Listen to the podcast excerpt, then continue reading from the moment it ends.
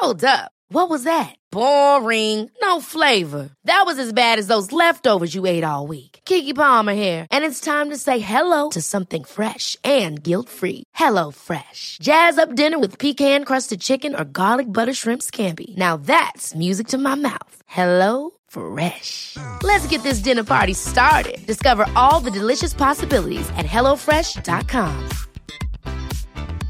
Cool fact a crocodile can't stick out its tongue. Also, you can get health insurance for a month or just under a year in some states. United Healthcare short term insurance plans, underwritten by Golden Rule Insurance Company, offer flexible, budget friendly coverage for you. Learn more at uh1.com. This episode is sponsored by BetterHelp. I feel like I'm constantly reminding myself that we are all carrying around different stressors, big and small. But when we keep them bottled up, it can start to affect us negatively. And naturally, that can start to affect everything else around us too. Therapy can be a safe place to get things off your chest and figure out how to work through whatever is weighing you down. I know that therapy isn't for everyone, but it definitely has benefited me in the past with learning how to sit with my feelings, set boundaries with people, and I don't know, learn how to function with a little less shame. But if you are thinking of starting therapy and access has been hard for you, maybe BetterHelp is the right fit. It's entirely online and designed to be convenient. You can get it off your chest with BetterHelp. Visit betterhelp.com slash makeyourbed today to get 10% off your first month. That's betterhelp, H-E-L-P dot com slash make your bed. Good morning, good morning, sunshine. Welcome to another day of the Make Your Damn Bed podcast. Whenever we're learning something new, we need to vary our input and our output. Comprehensible input is the concept implying that we as learners, when we're acquiring new information, like a second language, will be exposed to words and phrases and concepts that are slightly above our current level. Input refers to things that we can listen to, like through podcasts and music and TV and conversations, and through reading things like books and articles and any other form of text which allows us to use comprehensible output, which refers to the act of actually producing meaningful expressions in that target language. Whether through speaking or writing, it's demonstrating that we do understand it. It's being able to notice when there's a gap in our knowledge or when we make an error, and then being able to try again and relearn and correct so that we are understandable and become more fluent with time. But both comprehensible input and comprehensible output take time, practice, and dedication. And they also take us being open to review or feedback, not only from others, but within ourselves. Being able to review our previously learned material and information, and being able to accept feedback as feedback and not as a criticism. So, to wrap up, how to learn a language, it starts with getting real with yourself. What do you want out of it, and what can you commit to it?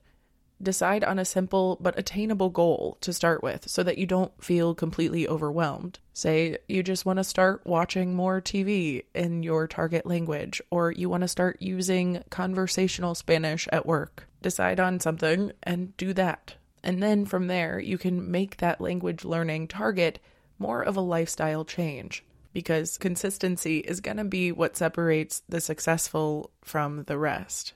Finding language habits that you can follow whether you're tired or you're sick or you're cranky or you're madly in love. But this also means you have to kind of play house with the language. The more that you invite that language to become part of your daily routine, part of your daily life, the more your brain will consider it something useful and worth considering more than a passing glimpse use every opportunity to get exposed to this new language by labeling all of the daily essentials and routines and objects in your house in that target language. Read kids' books written in the language. Watch subtitled TV and TED Talks, or live narrate parts of your day to an imaginary friend. Again, it's coming back to treating yourself like a kid would treat themselves as they learn. Say shit out loud and be proud of yourself for stumbling because stumbling means you got up and you tried.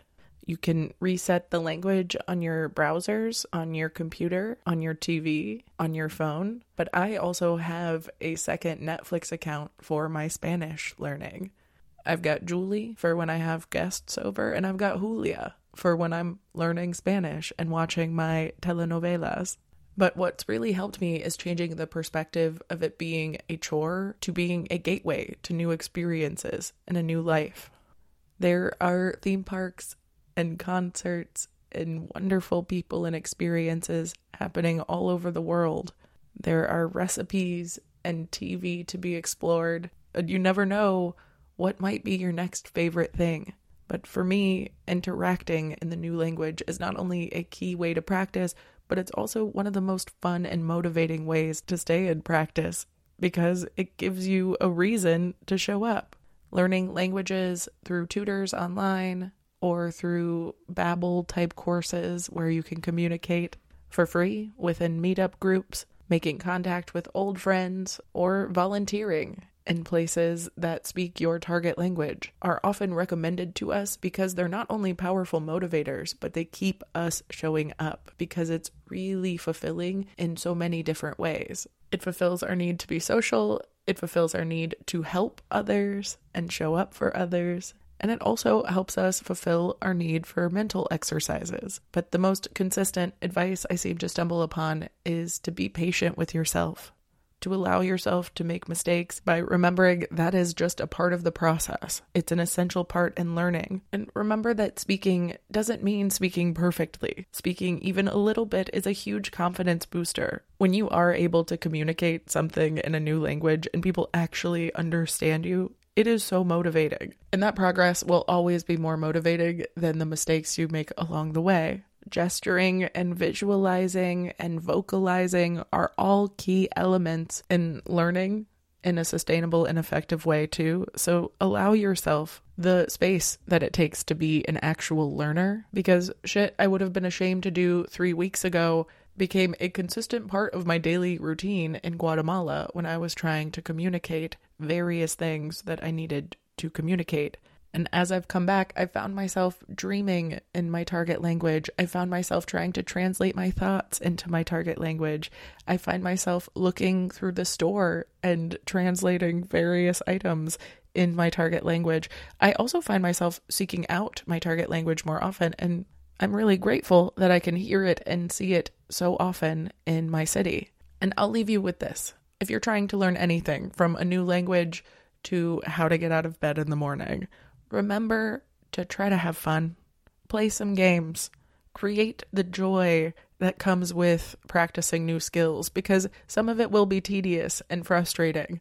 But the perk of being a grown up and choosing what you learn and how you learn and when you learn it means you get to tailor how you study. So, if you've been trying to learn Spanish, but you also felt like you didn't have time to learn how to sew, maybe it's time to take a sewing class in Spanish.